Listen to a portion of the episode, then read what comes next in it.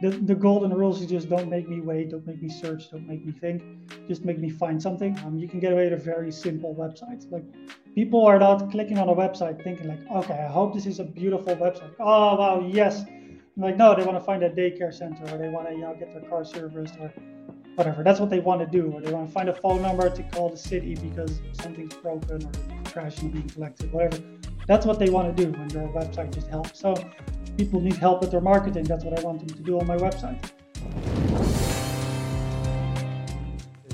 Hi, everybody. Welcome back to another episode of Ship It and Sip It. I'm happy to have Frank Diepmaat here with me in the studio today. And Frank joins us from Helsinki. Is that right?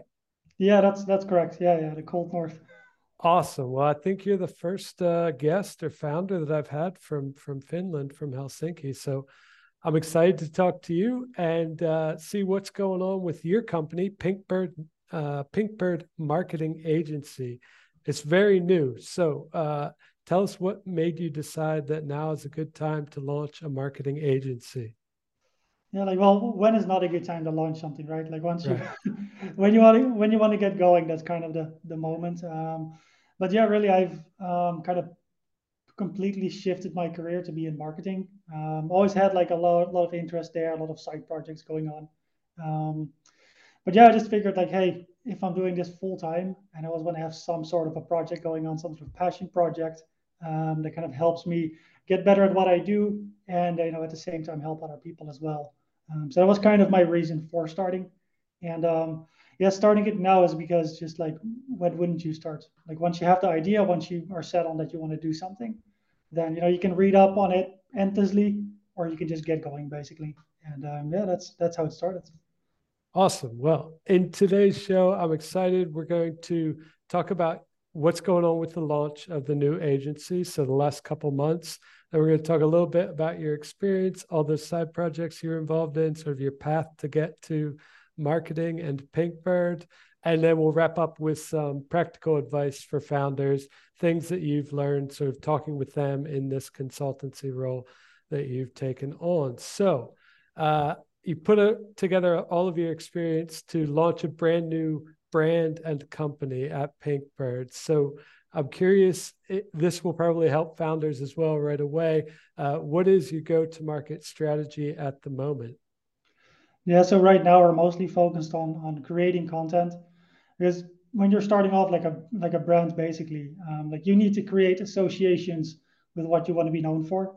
And for us, we want to be known for being, you know, good or excellent at marketing. So to prove that, we need reference cases, we need to put out case studies and like expert level content to kind of get that sort of message out there. And you can't just kind of show up and say like, oh, we're an expert, by the way. I'm like, okay, so what did you do? Like, show me the expert stuff. Like, where is it?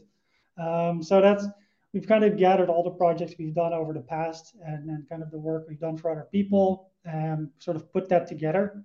And then we're just going to build on top of that. So mainly we're doing a blog now where we kind of just write content that is relevant to our audience. So mostly marketing strategies or just very practical day-to-day tips. For example, like how to improve your Twitter profile, stuff like that. And for distribution, we're going with Pinterest because it is, it's actually a fantastic platform. It's a mix between sort of visual search engine and social media. So your content has a long shelf life. And basically our strategy is do a blog post, get it on Pinterest with 6 different pins, set a notification. 3 months later, we make new pins, and it kind of like sort of just builds up the long tail basically. So that's kind of the long term. Short term is appearing on podcasts, reaching out to people directly, just looking for opportunities on Twitter. So we have kind of a long form content, long term content plan combined with more like direct outreach kind of things. Right on. And in terms of Twitter, you're relatively new to that platform as well as a person and as a company. I'm curious what drew you to the Build in Public community there. That's how I met you. That's how we got into sort of the same sphere there. Yeah, so for Twitter, I've used it for previous projects going back a couple of years. But the whole Build in Public thing, it was super, super interesting. I actually found it through Parallax. They were posting about it. and eventually decided to use Twitter more because Twitter just, the people on Twitter convert really well. It's a very responsive platform. And you can train the algorithm really quickly to sort of only put you into the crowd that you want to be in. So if you start following other founders, you start following your potential customers and interacting with them, like within no time, you're kind of in that sphere. Whereas with other platforms like LinkedIn, like my LinkedIn currently is kind of this weird sort of collective of all the different jobs I've had and every random coworker I've had over the years. And it's like, it's not my target audience mostly in there. It's just people that I, you know, worked in with companies. And on Twitter, it's much more focused. You can make a new Twitter profile. And if you stick to a niche, you're going to grow quite quickly there. So, yeah, I've sort of been scratching my head at LinkedIn lately as well. I've been trying to, you know, everybody says to not just write posts, but also to comment and engage and bring value to grow your network. But I found that, man, it's like, it's a lot of marketers talking about marketing on Twitter, and I don't know if, or on LinkedIn. And I don't know if that's just a product of who I've followed so far and my roles and interests on the platform, but I really like, I want to find more founders that are sharing their startup stories on LinkedIn in interesting ways that aren't just talking about marketing and copywriting and content marketing, because I'm kind of bored with it at this point, to be honest. It is an interesting platform. Like it is kind of the same as Twitter in a sense that it converts quite well. People mostly use it from a desktop, for example, which is something that actually helps a lot if you want to land people on your webpage. Because for like the user journey on these social platforms, if you are on your mobile phone, it will open this little proprietary browser. It doesn't even go into your history, nothing. Like they click out of it and they're gone again. So for converting more like business to business type things, having people use a platform from desktop is actually preferable. So LinkedIn and Twitter are both good, but it's just the nature of the platform. Like Twitter, you join it and you start following people with your interest. And LinkedIn, it's a little bit more of kind of an online resume combined with like wherever you've worked. So like very practically, if you want to train your LinkedIn, just go into all of your followers and delete everyone who is not useful and go find the same people you follow on Twitter, on LinkedIn, just reach out like, hey, are you on LinkedIn? And then do the same thing there. That should work. But the issue is it's mostly like an online resume. So you're going to find all these job seekers and stuff like that. So it can work the same, but you need to really like train it basically. Yeah, for sure.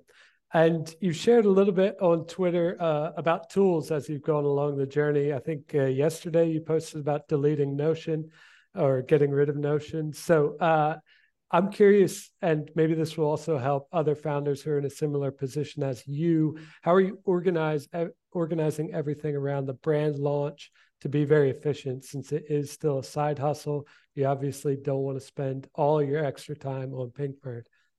Yeah, that's actually a really good point. Like at least here in Finland, we have this sort of service where you can launch your business quite quickly. It took like 2 seconds and you have everything. You have a VAT ID, you have everything. Just needed a name change and you can like manage everything from one platform. So that side is really, really useful. And then in terms of course, other tools you use, some things I think are just kind of, necessary, especially if you're collaborating, something like Google Docs, or if you do use Notion, that's fine. But for me, I was like, okay, I have this Google Workspace and it has everything already. Like, why am I also using Notion for stuff? It's pointless. So a collaboration tool, get a social media management platform, and you're going to need something for business insights, something that can give you leads, something that can get you data basically. So for me now we use Google. We have a group chat on Twitter. That's our communication channel. And other than that, I use Metricool to schedule all my social stuff. Yeah, I wanted to ask you about Metricool, actually. I was just checking it out the other day since you recommended it. So what makes them stand out among the thousands of social media planning platforms? There are a lot, and I've actually tried almost all of them. I should do a blog post or a video about it. Yeah. They actually have all the features that you might need. Like some of them, like they'll just randomly like not have a social media platform in there. Like I've used Agora Pulse back when the Twitter API was still available to do like Twitter listening, which was amazing for that. but then they don't have YouTube statistics. I'm like, okay, or you have YouTube statistics and it shows you views. And then you're like, yeah, but I want to know what's the viewing duration, like what videos are being watched through, like what's the algorithm going to like? And in Metricool, they just have all of that. They have the video view durations, they have click-through rates, they have everything kind of right in there. And for a price, I'm paying like $18 a month. Whereas with the more expensive or the more premium platforms that have less features, you'll be paying upwards of $100 a month. Yeah. So it's like kind of a no-brainer at this point. Also, their customer support. I'm like not sponsored by this, but I just get happy when companies actually do their customer support right. It's like there's someone sitting right there just waiting for you to say something. And it's a human, not like a bot. So that is something that I think a lot of companies can learn something from. Very cool. Well, founders, if you're looking for a social media management tool, check out Metricool. Apparently it's amazing. Hopefully I'll start using it soon too. All right. I'm curious about, there are quite a few marketing agencies out there in the world. Were there any that you looked at, either marketing or other agencies, that you looked at as inspiration when you were sort of ideating around Pinkbird and getting ready for launch? Not specifically like looking at other agencies. Of course, did look up like what the kind of industry average rates are. So you don't want to be like, you want to be a price fighter because it's always a race to the bottom because we're always someone going to be cheaper. You just have a very specific like value that you offer. And I think it's more important to focus on like what you're offering and who you're offering it to and like what does it actually do to help people. Then to look at what other agencies do because they have different experience, they have different people there. So they're going to do something different. I did check out several YouTubers that I know that are in the creator space, mostly towards their social media management. I did look at them for like inspiration of like how did they get started, how they get structured, how they get their first customers, but not as in opening a bunch of agencies and just literally seeing what they're offering, because that's kind of reverse engineering it. If you're like, okay, I want to make money, what do? Okay, let's see what they're doing, and I'm going to mimic that. That's the wrong way of going. It's like, hey, I see that this is an issue and I can solve that. Okay, like what would it be worth to people to get that solved? And then you're doing it right. So there's kind of no reason to look at other agencies. I mean, yeah. Okay. I was more curious about it in terms of like their marketing approach or what they're doing as to go to market with their agencies. Is there any that stand out in your mind? Well, actually, I do think that the build in public movement, as you guys at Parallax were doing it. I don't know what happened to it, by the way. It seemed to have kind of died out a little bit. There were whole scoreboards posted publicly and stuff. I do think that is currently the way to go to utilize people. I've seen a large company, Cisco, they make the like networking equipment, for example. They gave 82,000 of their employees training to be LinkedIn influencers. And they just put it in their company targets, like go on LinkedIn, talk about your work here. Because after COVID and after all of these scandals at companies and governments, people are kind of done with logos telling them what to do.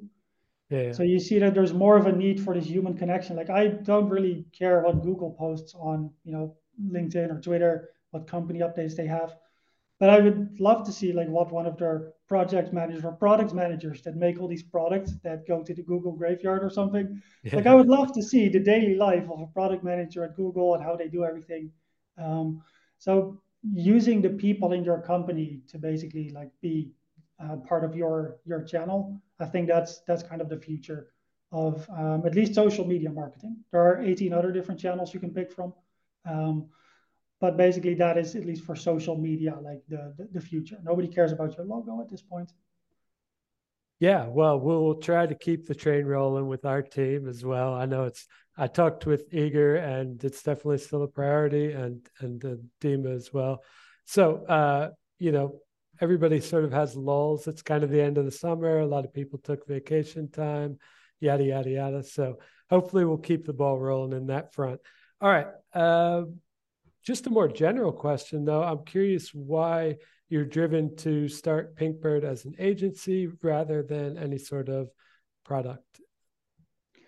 Yeah, so for like building a product, it's not that I was like seeking out like, okay, like what can I build? What can I go do as a side hustle?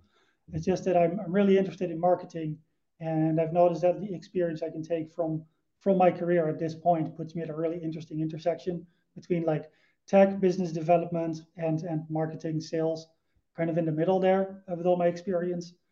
And that I'm able to actually make very practical plans. I can take a big picture and make something very practical really quickly. And there seems to be a market for that. Every time I have a talk with someone, or they're like, oh, how should I tackle this or whatever? At the end of it, they're like, oh shit, this is great. So I'm like, hey, I can really solve problems here. So it didn't really cross my mind like, oh, I need to start a product, I need to start an agency. It was more like, oh, yeah, I'm doing this now. I have all these projects I've done. I'm giving people advice. Why not start a company with it, make a website, figure out an hourly rate, and, just go from there. Right on. And among the build in public space on Twitter, it seems like a sort of popular niche buzzword these days is productized services. The first example that pops to mind is this guy from Design Joy. Have you seen his tweets about Brett at Design Joy? Anyway, I think so, yeah.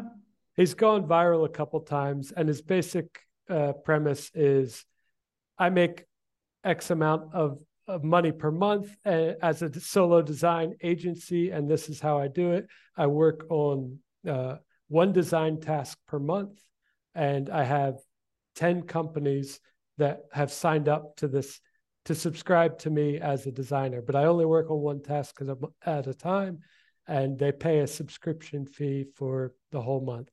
And every time he posts these numbers, it kind of goes viral. People get riled up. They do the math because his prices are quite high. So the companies are paying something like $7,000 a month to have him, but there are 20 of them. So they break down his time. And if he's only working on one task at a time, X amount of hours in a month, he's only working for these companies like 6 or 7 hours for $10,000. It blows everybody's mind. So anyway, that's the backstory for this whole question setup. So productized services, do you have any ideas around that? Yeah, I've actually been looking at it to sort of offer that as well, more like a retainer kind of thing. Like, yeah. You get a discount basically on the hourly rate, but then it would be like you're on retainer and you get so many hours a month, for example. Because ultimately, like, recurring revenue is just its stability. Yeah. And it's eventually something, like, everybody's talking about their monthly recurring revenue, annual recurring revenue. And if you only do things on an hourly basis, like, you get something here, something there. So I have been looking at that, actually, kind of figuring out a price point for that, because there's a whole science behind pricing as well. I think a lot of people, and what you mentioned is interesting, that the guy is basically asking for, like, oh, so much money.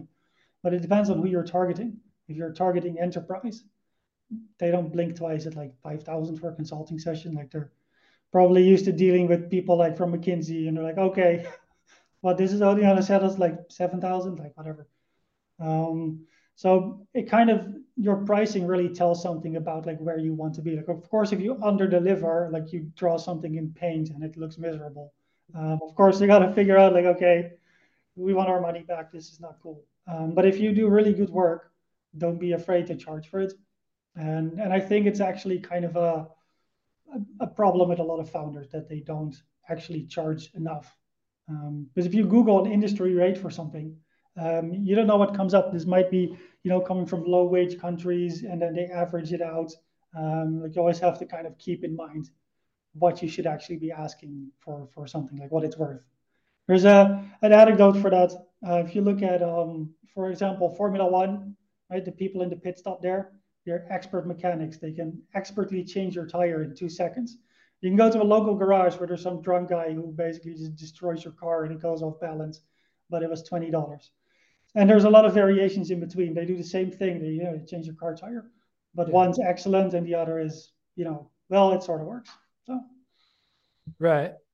Okay. And I also wanted to ask you, because you just redid your website a few days ago. It's much more compact. I like both versions, but you took it from sort of a 3-page scroll with the usual layout of options and some user testimonies, things like that. And you put it all on one page. It's a bit, it seems a little overwhelming at first from a text perspective. That was my first impression. But then once I actually read through it all, I realized, hey, everything's right here. And your call to action is very clear to book a free consultation. So I'm curious about your thoughts around that. And why did you want to change it? Yeah, so basically just I sent a bunch of ad traffic to the website to see how well it converts, and it converted like shit. So then I was like, okay, like if there's something that seems off, then, you know, like change a little bit. But if nothing seems to work, then just change the whole thing. So I just went back to my education as I did internet management and web design as an actual like study. And the golden rules is just don't make me wait, don't make me search, don't make me think, just make me find something. And ultimately, like as long as the layout is good, you can get away with a very simple website. Like people are not clicking on a website thinking like, okay, I hope this is a beautiful website. Oh, wow, yes. Like, no, they want to find a daycare center, or they want to, you know, get their car serviced or whatever. That's what they want to do. Or they want to find a phone number to call the city because something's broken or the trash is not being collected, whatever. That's what they want to do when your website just helps. So people need help with their marketing. That's what I want them to do on my website. Fill out the form so I can help them with their marketing. Not look at my website and go like, oh, wow, that looks really cool. Fair enough. Yeah. Well, I hope it's working better for you and you're getting more calls. So who do you want to fill out that form? Do you have an ideal sort of solo founder, company? Who do you like to talk to? Yeah, so definitely people who are kind of like taking on their own marketing. Usually if you have a marketing team and they're not figuring it out, maybe you hired the wrong people. But marketing teams can get stuck, you know, if they just need a session, need to unstuck, that's fine. But mostly the audience for this would be people who are kind of in a scale-up phase at this point, or startups who just need, you know, like a really, really concrete plan of like, okay, like there's millions of options out there. Often they only know one or two, like, yeah, we have social media, we can do Google ads or something. So basically any organization that needs a concrete plan that they can get going with like tomorrow, basically, that is kind of the ideal customer. So it's not going to be enterprise. If it would be enterprise, it would be an additional zero behind the hourly rate. Because for enterprise, processes are very long, and that doesn't fit into the you get a practical marketing strategy. They want very large, more abstract things often. So this is focused mostly towards small business, solopreneurs, startups, that type of crowd. Very cool. And we talked when I booked that call, we talked about experiments a little bit, and you're very much an experimenting guy. So I'm curious, what is your current or latest experiment, and what did you learn, or what are you learning from it? So, well, the latest one is changing my own homepage. Yeah. So now just like sending some traffic there. But I think that before anything really converts for us, we're going to need more case studies and a few more testimonials to like really get that to stand out. And it's actually really valuable feedback that you just mentioned that initially the text was a bit overwhelming.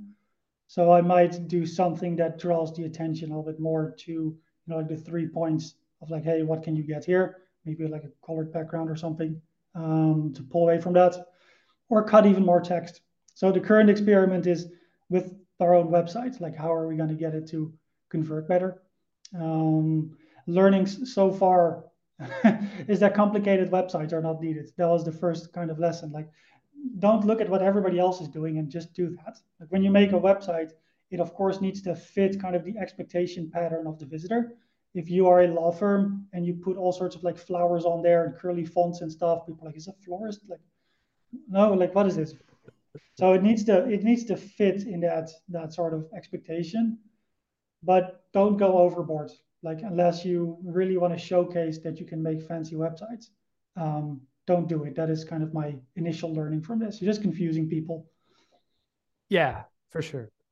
And I guess the last thing I wanted to ask about Pinkbird, since you are in Helsinki, it's a very cold place, and you don't strike me as a guy that really gets down on pastel pink.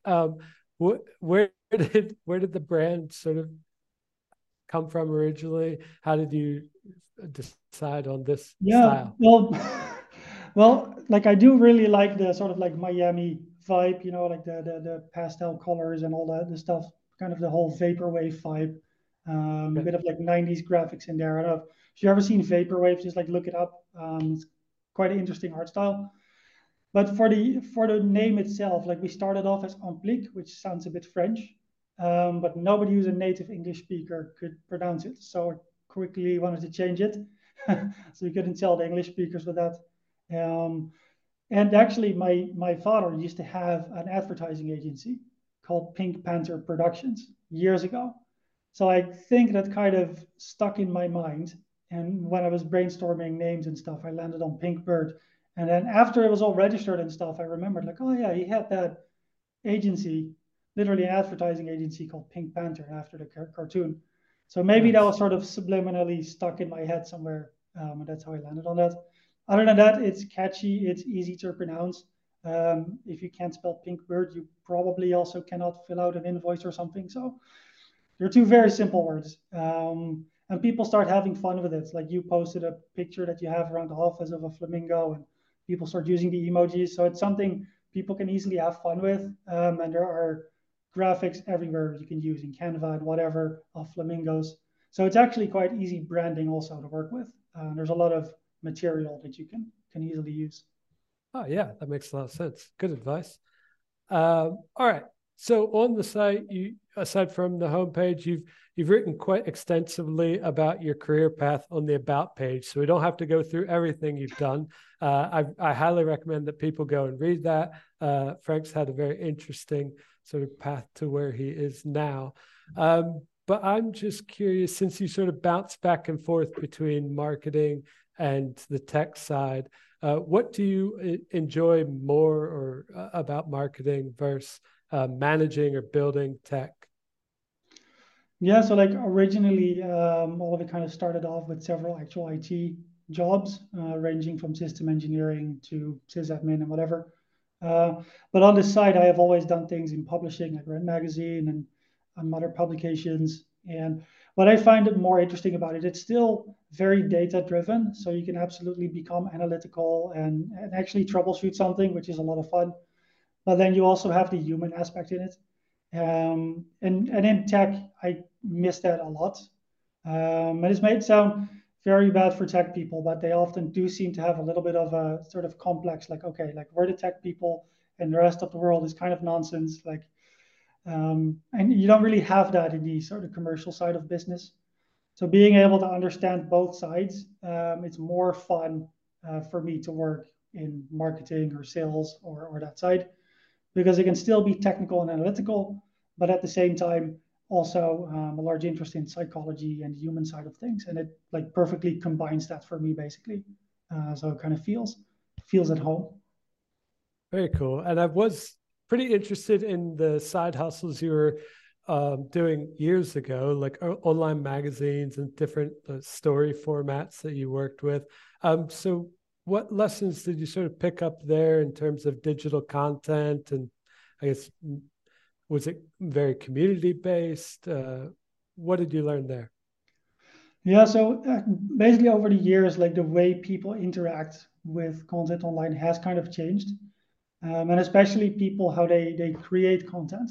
Like before 2016, 17, like you could find a lot of people online just doing things for fun. They would just be having a blog, or you know, they would work on a side project just for fun, basically. And you can kind of see that shift during the creator economy. And then, of course, also COVID-19 pushed a lot of people into the creator economy as the rest kind of dried up. And you see this shift in content going for just making it because you enjoy it to really seeing content being made to convert. And that is just like, at least in the creator space, something I've noticed.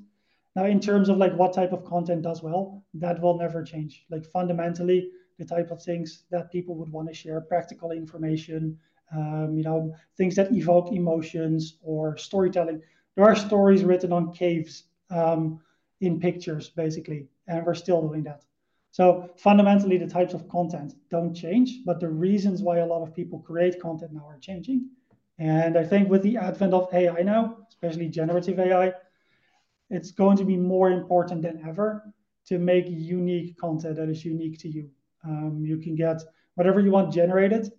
And I think very soon we're going to see that human content is kind of the premium stuff. And all of the stuff that's generated is kind of seen as that's low effort. It's less people feel a bit cheated, like, oh, you just click generate. And it's this balance between effort, right? Like one person invests time and effort and they get emotional reading your content. And then they figure out you didn't do it. You pressed a button, you tricked them. So it's a double-edged sword. Like, yes, it can be very helpful for content production. Absolutely. But don't just use it to make the content because it will backfire pretty soon. Yeah, I wanted to get into AI a little bit later, just in terms of how founders might be able to use it. But we can do that now, actually. So you and your co-founder, is Zhang your co-founder or partner? Okay. Yeah. She and you post a lot of really cool generative AI, mostly visual content, as far as I can tell. Most of your writing seems to be from you, but it's hard to tell with text. I guess... what is my question here?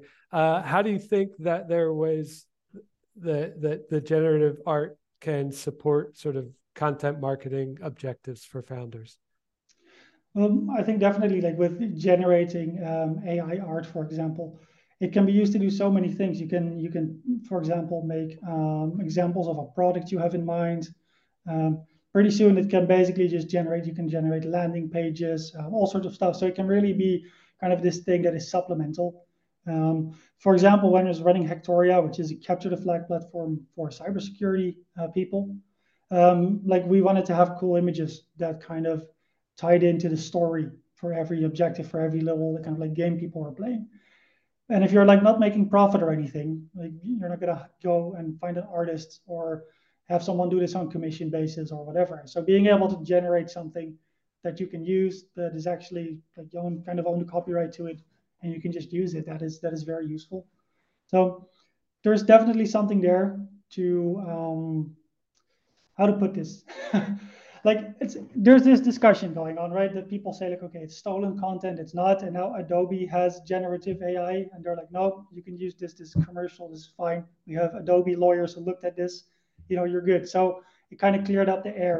I think once like the biggest designer software in the world said we have generative AI. You can use it for all sorts of projects to kind of augment what you're doing. But of course, don't start passing it off as like real content.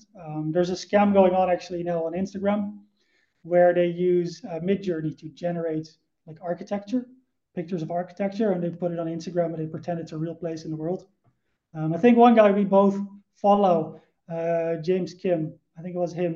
He posted, I think yesterday, that he spent like half an hour looking for a hotel in Vietnam to find out that it was actually generated by AI. He was like, come on. So that's kind of like not the way to use it.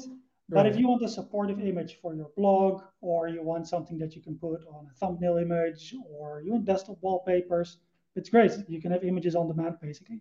So yeah, that is the long kind of, at least into images. When text is a whole different story, but for images, it's just great to be able to make material this quickly.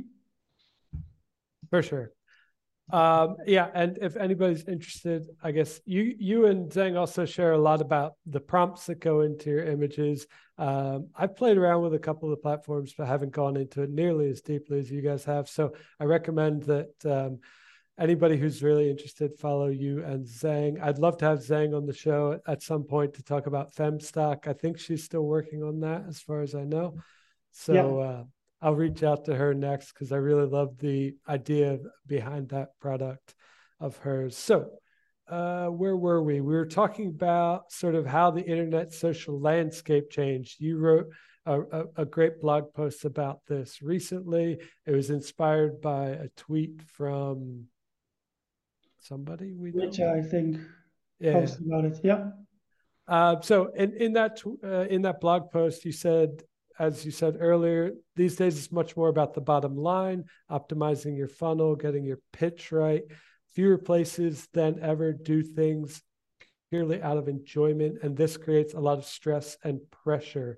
So we've talked a little bit about the motivations for that and what sort of led to the situation. But I'm curious for you, how do you process this feeling of stress and pleasure as a founder, as an indie creator? Yeah, so kind of a footnote that like content creation as a whole has sort of just, it has grown up. Like 10 years ago, a company would give social media management to an intern. And fast forward 10 years, people can make a six-figure income doing this for major corporations, and it's an integral part of their marketing strategy. So basically just kind of the productization of content that has taken place over the last 10 years, people waking up to it like, hey, this is a very, very powerful marketing channel is kind of what, you know, puts that pressure on. So you see a lot of people who come kind of from the point where they did it just for fun are sort of pulled into that productization because they basically made a product before it was a product. And now all of a sudden the world has decided your blog is now a product. And then all of a sudden there's pressure. So for me, how to kind of like deal with that is just, you just see it as you're producing for a product. And it has to be something that you enjoy doing. There's, whenever you do things, there are things that give you energy and that take away energy. And if you stack it the wrong way, if you keep doing things you don't like, more than you do things you do like, you burn out. That's kind of just as simple as it is. So for content creation, to be able to do it a lot, you actually need to enjoy it. Like if you don't enjoy making the content, you're going to burn out and it's not going to work. And there's actually an important lesson there when you pick the channels you're going to use. Because in marketing, it's for like, okay, who's our target audience? Where are they? For example, like, okay, we're going to sell clothing to 20-year-olds. Okay, they're probably on TikTok. Let's do videos. But if the person who's going to make those videos, your client or whoever that is super uncomfortable with that, but it's not going to work. And the same with companies. If your company is very closed off, the hierarchy is like very tight, then they might want to go on social media. Like, yeah, we want a YouTube channel and all that stuff. But the company DNA, the collective sum of personalities and intelligence and everything in the company, isn't aligned with the type of stuff you need to do to be successful there. So rather than just looking at like, okay, where's my audience and what do they respond to? You also need to look at like, hey, what are we going to be able to do? Like, are we going to be able to utilize the channel and make the content that is going to work? It's kind of like if you need to move furniture, you're like, okay, the house is over there. That's great. We have the stuff here. We know what we need to move. But yeah, like we don't have a car, you know? Yeah. So yeah. You can pick the channel, but if you don't have the means to get it there, it's not going to work. And I think a lot of companies get stuck on that. I've seen them get stuck on that, where they basically pick a channel that they're not comfortable with. So it's better to pick a channel that is less optimal for the audience you're trying to reach, if it means that you really enjoy being on that channel. If you're on LinkedIn every day, I have a client, he hates social media, but he's on LinkedIn a lot.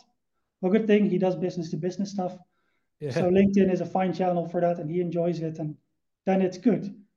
Yeah, but if you would be like, no, I want business to business stuff and you love TikTok, you're scrolling TikTok the whole day. It's like, well, this is going to be a difficult one. Like you're going to have to get excited about a new channel and actually enjoy being there. And I think that's a key element that a lot of companies and founders and others miss. And that's also why a lot of the people that we know do so well on Twitter, because they love being on that platform. They love interacting with people there. They get a lot of enjoyment out of it. And that is transferred to people. And that's why it works. For sure. Well, you've covered one of my main marketing advice questions with that answer. So we can skip that one. Let's take a quick break and go through some of my quick hit questions. So what is your favorite breakfast food? I don't eat breakfast, but if I would have to choose, I would have bacon and eggs, something that fills. I saw the other day you posted breakfast for dinner on Twitter, which I'm a big fan of, you know, eggs. Yeah. Just shift it over there. Like just use it as dinner. Yeah, that's fine. All right. What's the last mobile app you downloaded? It's an app to finally learn Finnish. It's called ReWord. I'm trying to finally learn Finnish. So yeah. Right on. Have you tried any of the other sort of language learning apps? Yeah, I tried Duolingo, but it was very annoying. And they kept teaching me over and over how to say wizard, which is not a word I use very often.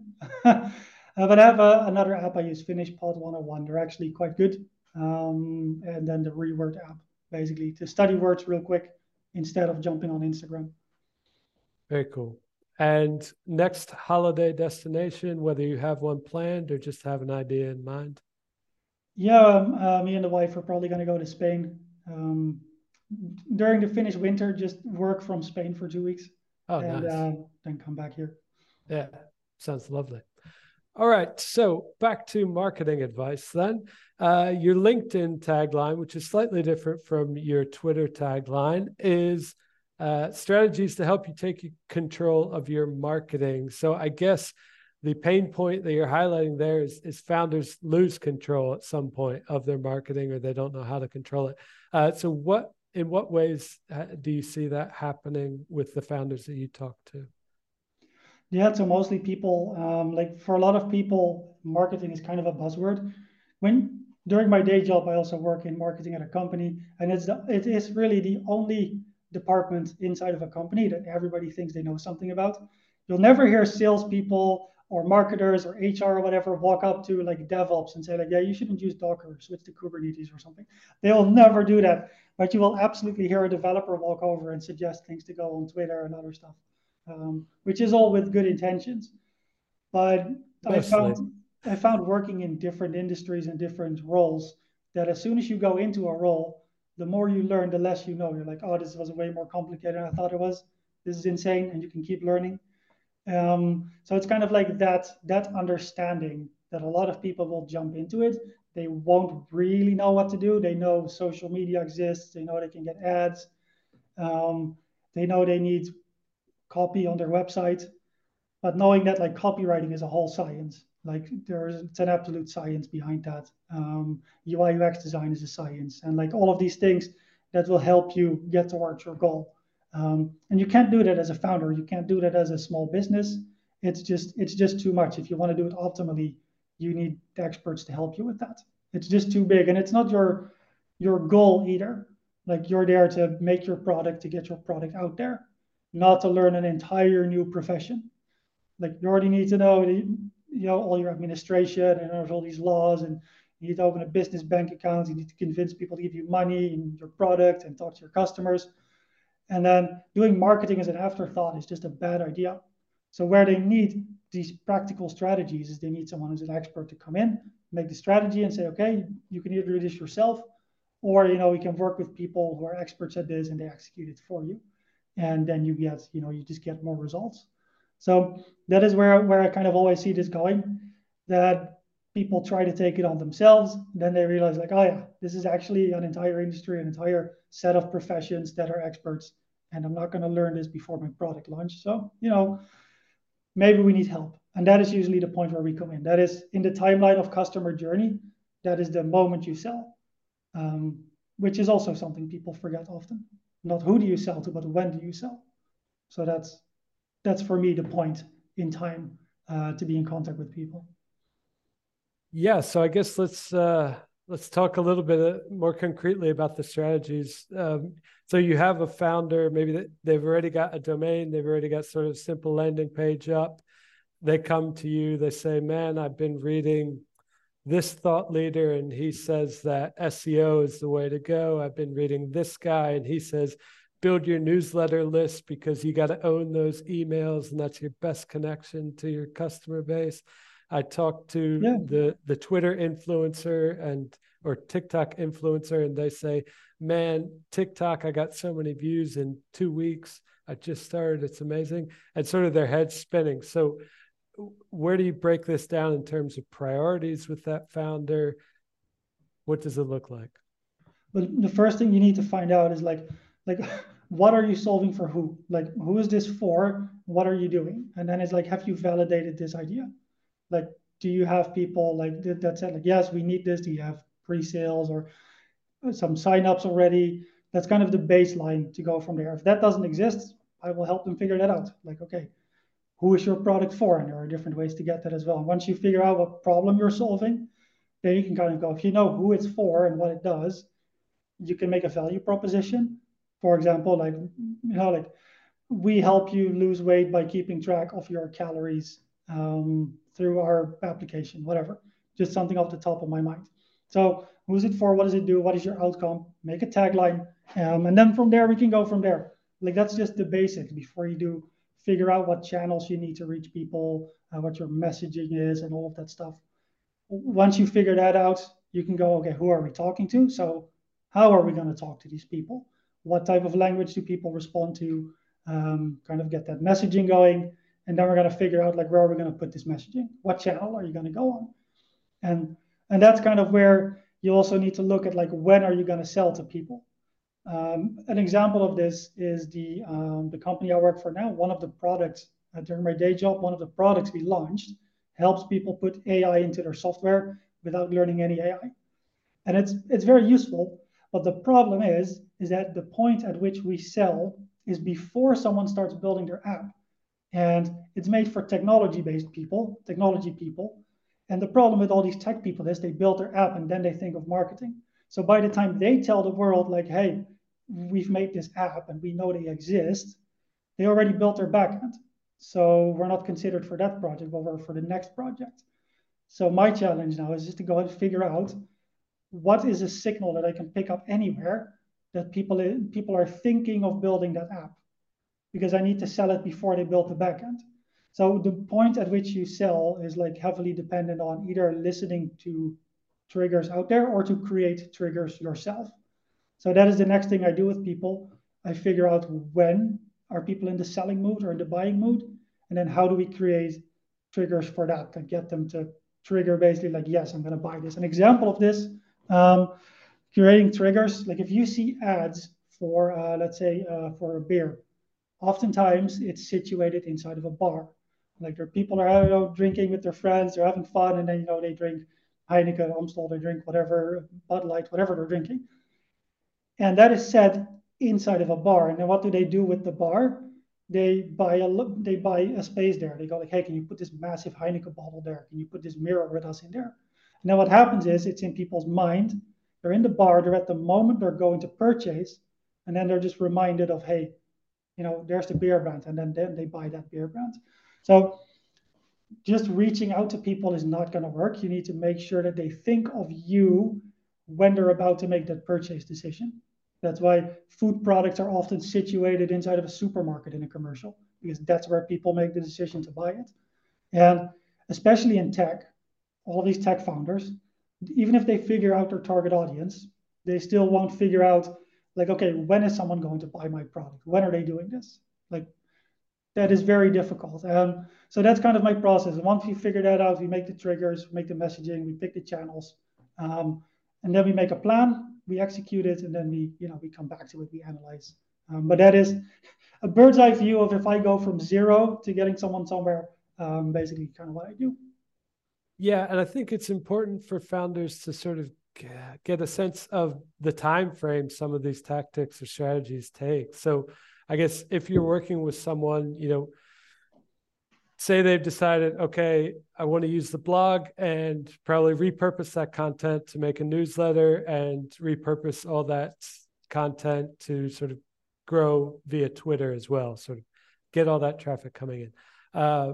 What is a realistic time frame for them? And maybe how much per week do they need to put into that to see results? It depends on a lot of factors, really. It can be difficult to say, just give a ballpark figure. For some things you can, for search engine optimization, you need to put out very regular content. You need to actually optimize it for keywords, at least a little bit.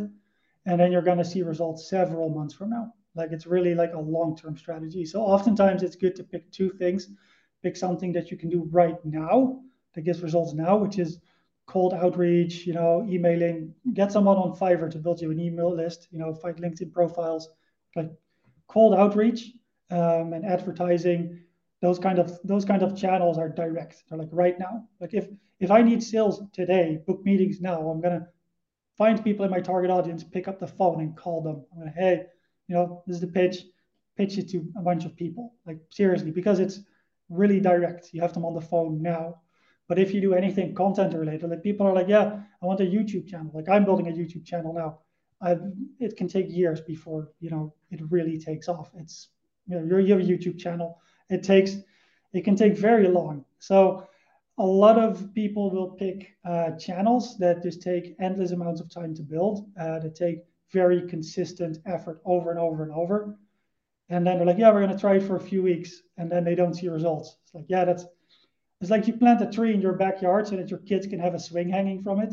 And then like after 2 weeks, you're like, damn it, grow. Like, why are you not growing? And then they buy all this special food they throw on it. And they're like, come on, grow quicker. And then they start doing dances for it and stuff. And it doesn't work.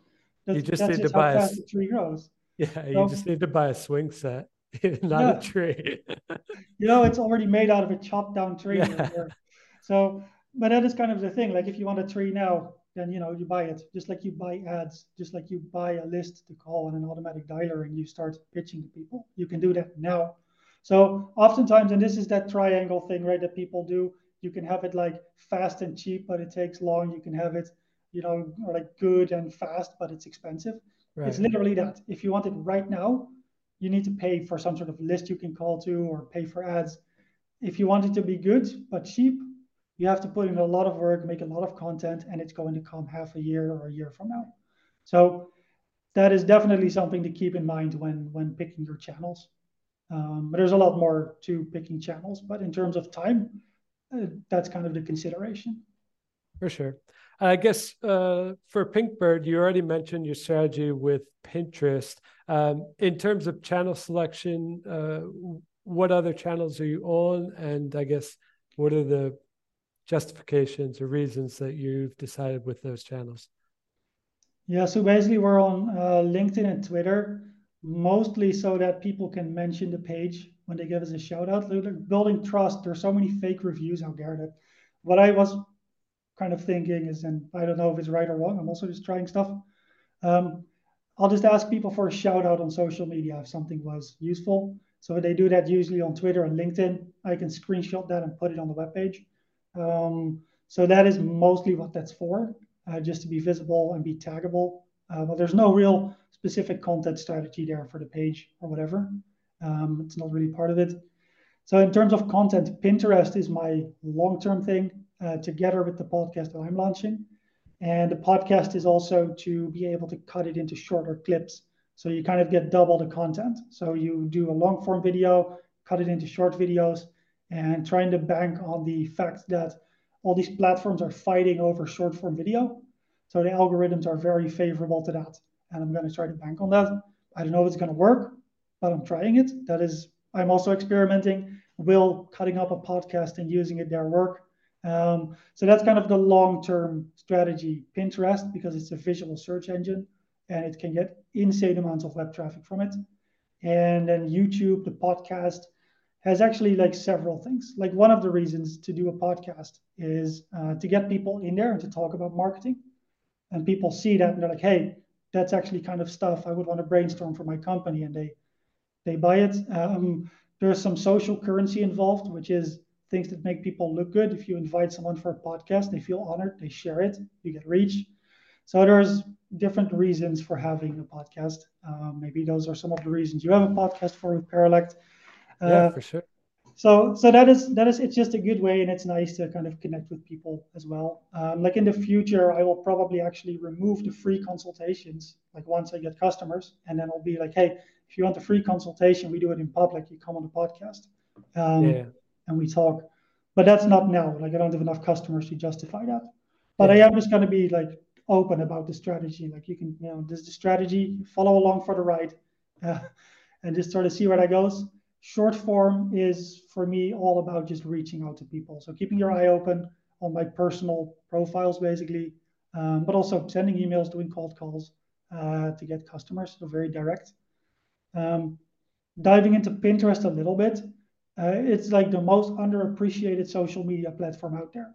If you are in any kind of marketing or sales niche, or if you are in anything visual, like wedding planners, photographers, artists, anything visual or sales related, it's a huge platform. It is income funded. It is actually making a profit. All these other networks are just, I don't know who's keeping them afloat, investors. They have a very like dedicated sort of crowd, and it's a mix between a search engine and a social media platform. So whatever you throw in there, it stays there. If you put something on Twitter, it's gone tomorrow. If If you put it on Pinterest, you can get traffic from it like 3 years from now. So you get stuff suggested. The more you put into it, the more it kind of goes into the algorithm and sort of gets put out there. Interesting. Can I ask you a few? But yeah. you need like insane dedication and like do it every day. And then a year from now, you're going to be like, holy shit, I'm getting 1,000 views on my website a day from Pinterest. Okay. Can I ask you some more details about this? Because a couple years ago, someone from our sales team was like, shared this Pinterest is the gold mine of marketing that nobody knows about article with us. And I was like, okay, I didn't know about it, honestly. And so I was like, okay, let's try. We'll make an account there. We made an account there for Parallax. And I shared it with the design team. I said, apparently Pinterest is the hot shit. Let's do this. And they immediately, and this is not to dog on the design team at all. I love them. They make beautiful things. We just immediately dumped all of the designs they had from Dribbble in one round onto Pinterest on our account and forgot about it. Like 35, 40 designs, whatever, how many ever it was. And then said, okay, we did it. So I assume that's not how it actually works. No, that's not how the platform works. So what should we do better? So basically the way to look at it, it's a place where people get ideas. So people go there for ideas for clothing, they go there for recipes, they go there for like marketing tips or all sorts of stuff like that. So for example, like if you want to get traffic to your blog, you basically just make a pin and don't make it just an image. It needs to be actually the idea. So you put the bullet point, like some of the text a little bit, and you take the title and you make a Pinterest design in the format that Pinterest wants. And then you post that with a description and a link back to the blog. So, and the other way to grow on Pinterest is just posting natively. So you don't want to pull people off the platform, but you need to post ideas. Like for example, you have these do-it-yourself channels there. And they're huge, like people remodeling a house, people building a cabinet, like ideas. It's about sharing your ideas. So my strategy right now, what I do is I write a daily blog post now, and then I make 6 Pinterest pins out of it. So that's where ChatGPT comes in. I have it generate 6 different versions of my title, and I put those on 6 different pins I make in Canva, and then I upload it, and 6 of them go online every day. The recommendation is the minimum is like 3 pins a day, and the maximum is about 30. And you see the big accounts actually posting towards 30 a day. So that's one section of it. And the other thing is to basically add other people's ideas to your boards. So you really kind of see it as the virtual version of having an idea board.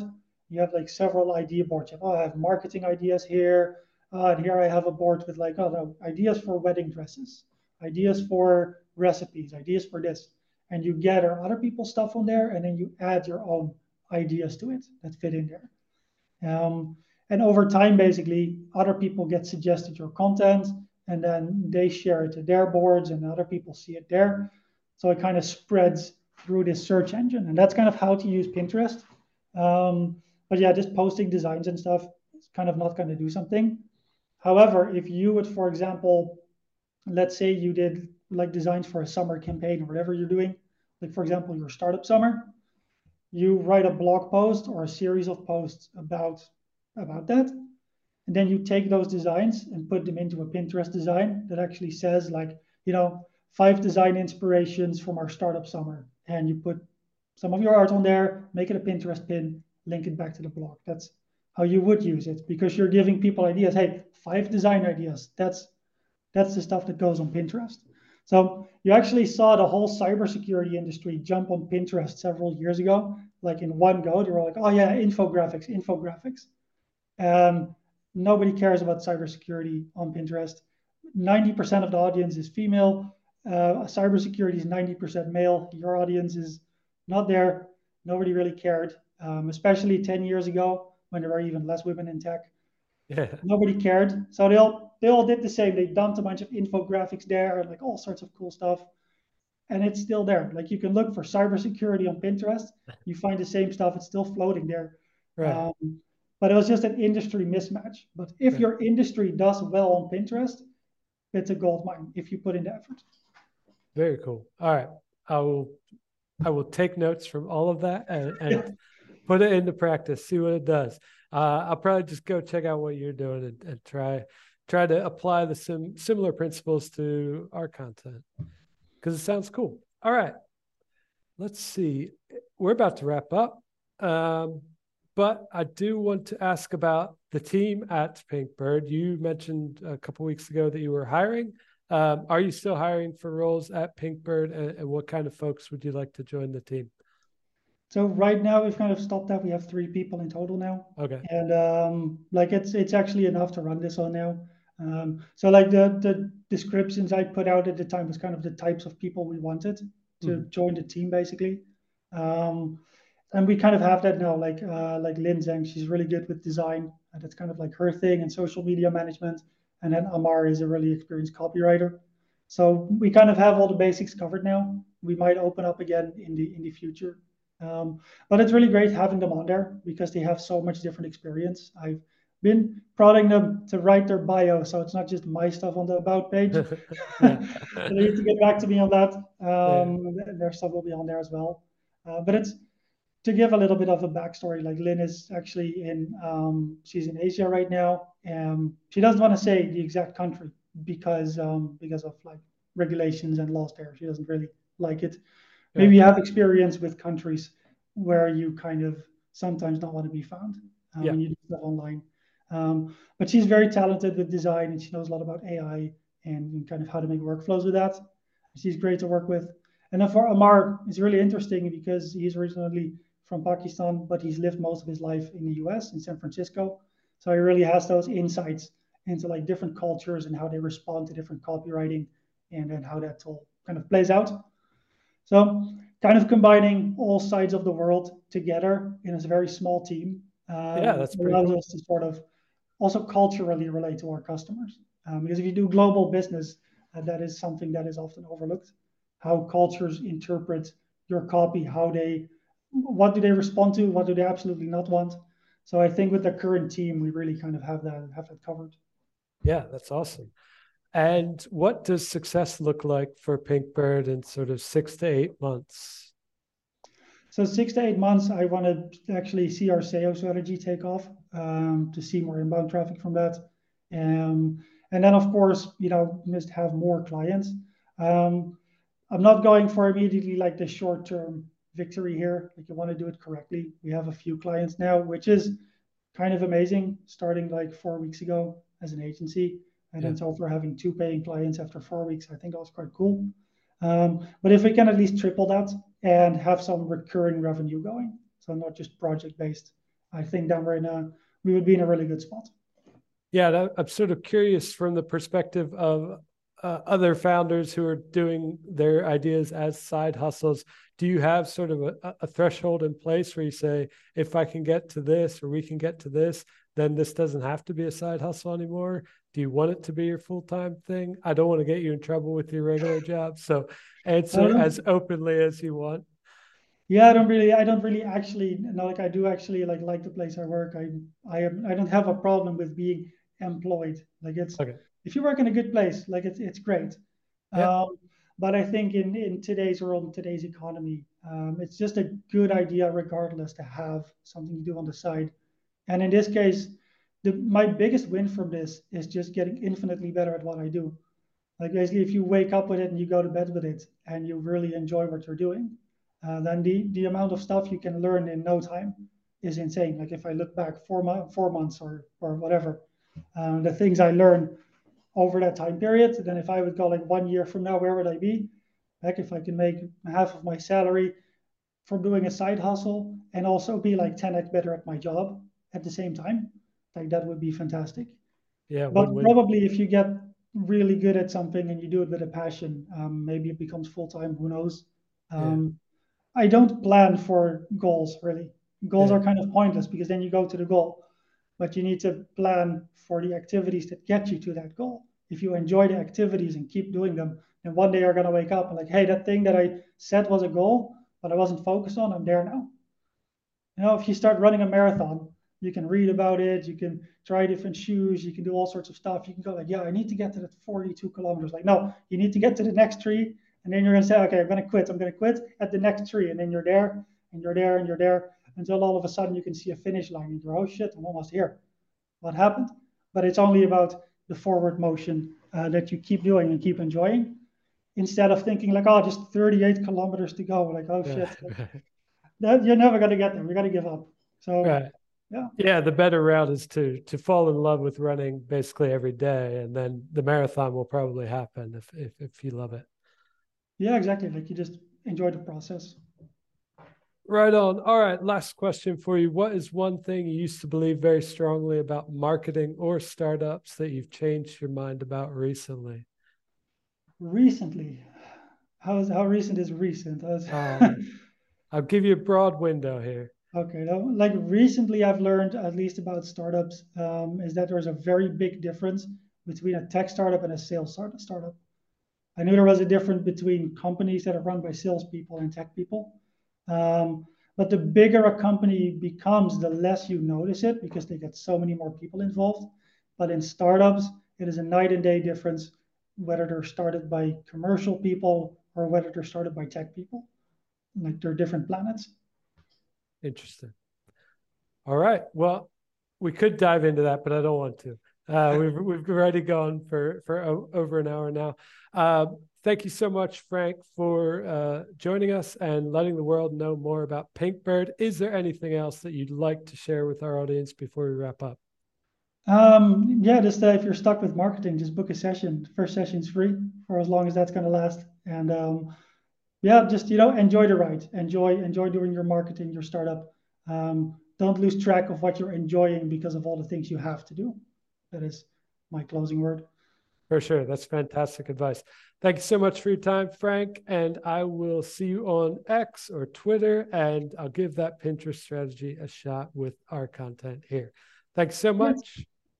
Thank you. Bye. Bye.